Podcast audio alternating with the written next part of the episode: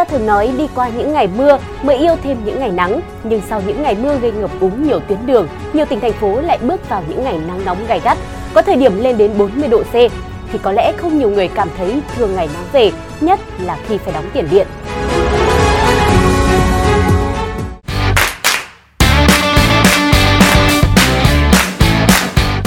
Khu vực Bắc Bộ và Trung Bộ đang trải qua những ngày nắng nóng, có nơi nắng nóng gay gắt với nhiệt độ cao nhất phổ biến từ 35 đến 37 độ C, có nơi lên đến trên 37 độ C.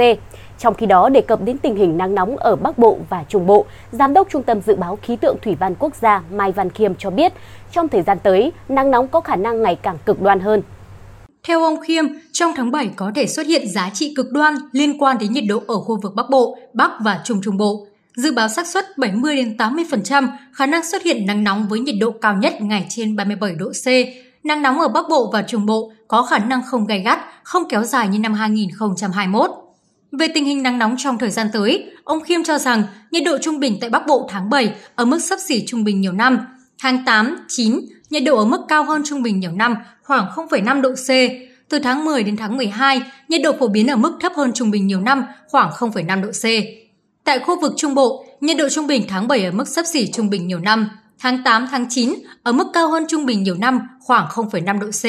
Từ tháng 10 đến tháng 12, nhiệt độ phổ biến ở mức thấp hơn trung bình nhiều năm khoảng 0,5 độ C. Khu vực Tây Nguyên và Nam Bộ, từ tháng 7 đến tháng 9, nhiệt độ phổ biến cao hơn trung bình nhiều năm khoảng 0,5 độ C. Tháng 10 đến tháng 12, nhiệt độ phổ biến xấp xỉ trung bình nhiều năm.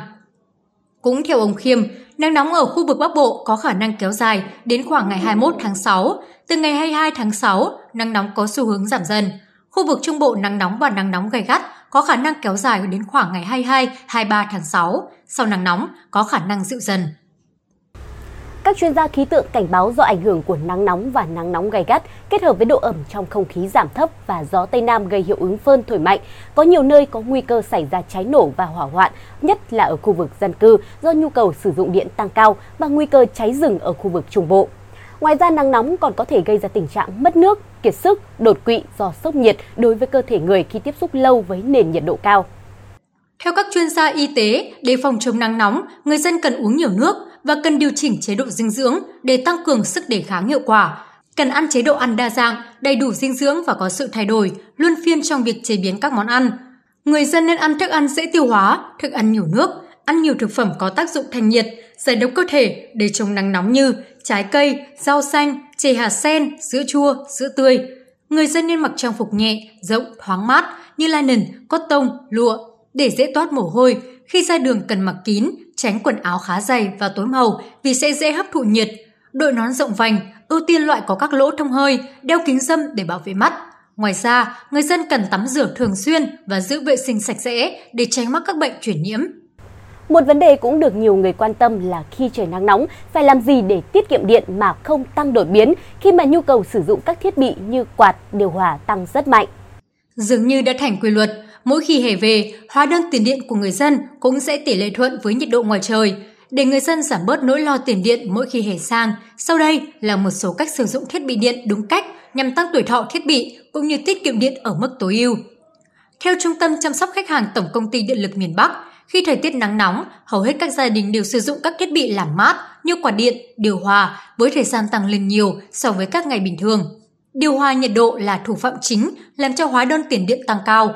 Nghiên cứu cho thấy, vào mùa nắng nóng, do sử dụng điều hòa liên tục, lượng điện năng tiêu thụ sẽ tăng trung bình khoảng 50 đến 60%. Các nghiên cứu và thực nghiệm đã cho thấy, khi nhiệt độ ngoài trời tăng 1 độ C, tiêu thụ điện của điều hòa tăng 2 đến 3%. Thói quen khi trời càng nóng, các gia đình thường để nhiệt độ trong phòng càng thấp, đã vô tình làm điều hòa hoạt động liên tục nên tiêu thụ điện sẽ tăng lên. Nếu nhiệt độ cài đặt của điều hòa trong phòng để thấp xuống 1 độ C, tiêu thụ điện năng của điều hòa cũng tăng lên 1,5 đến 3%. Mặt khác, chênh lệch nhiệt độ trong phòng chạy điều hòa và ngoài trời những ngày nắng nóng tăng cao khoảng 10 độ C cũng làm cho điều hòa phải làm việc liên tục nên tiêu thụ điện nhiều hơn những ngày thời tiết mát mẻ. Để giúp giảm chi phí và góp phần vận hành ổn định lưới điện, cần để mức nhiệt độ tốt nhất là từ 26 đến 28 độ C. Việc để nhiệt độ thấp sẽ làm cho điều hòa chạy liên tục và gây tốn điện và không đảm bảo sức khỏe. Trong trường hợp chưa đủ mát, người dùng có thể bật thêm quạt gió kết hợp sẽ giúp tiết kiệm điện khoảng 2 đến 3% điện năng so với việc bật điều hòa ở mức nhiệt thấp hơn. Ngoài ra, việc không thường xuyên vệ sinh điều hòa cũng là nguyên nhân gây lãng phí điện năng. Sau một thời gian sử dụng, các lưới lọc gió và hốc đẩy gió lạnh thường bị bẩn, thậm chí rêu mốc khiến máy lạnh hoạt động kém hiệu quả, tốn điện gây hại sức khỏe.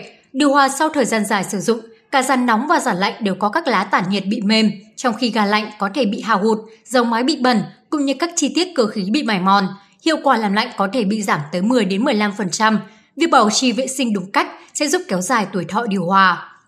Không chỉ sử dụng hợp lý điều hòa nhiệt độ, đối với các thiết bị điện gia dụng khác như bình đun nước siêu tốc, người ta không nên để lại nước quá lâu bên trong bình khiến bình dễ bị bám cặn, nhưng cũng không đổ cạn nước ra khỏi bình sau khi đun sôi vì điều này sẽ làm cho mâm nhiệt rất nhanh hỏng, nên đậy kín nắp bình khi đun và đun lượng nước đúng quy định. Đối với máy giặt, người dân không nên cho quá nhiều quần áo vào máy giặt, không đặt các vật nặng lên trên máy giặt khi đang hoạt động. Nhớ bỏ các vật dụng như thẻ từ, chìa khóa, bật lửa trước khi cho vào quần áo vào máy giặt. Sử dụng bột giặt, nước xả dành riêng cho máy giặt và lấy quần áo ra khỏi máy ngay sau khi đã giặt xong. Đối với tủ lạnh, không đặt thức ăn nóng vào tủ lạnh, thường xuyên vệ sinh làm sạch phía sau tủ và đặc biệt không cắm điện tủ lạnh ngay sau khi vừa di chuyển tủ. Ngoài ra, việc sử dụng hợp lý các thiết bị điện, người dân không nên sử dụng đồng thời các thiết bị có công suất lớn như bếp điện, máy giặt, bình nóng lạnh, v.v. trong giờ cao điểm để tránh những rủi ro như chập cháy điện. Chúc các bạn sử dụng điện hiệu quả và an toàn để giảm tải được gánh nặng khi nhận hóa đơn tiền điện. Còn bây giờ, bản tin của chúng tôi xin phép được khép lại tại đây. Cảm ơn các bạn đã quan tâm theo dõi. Xin kính chào và hẹn gặp lại!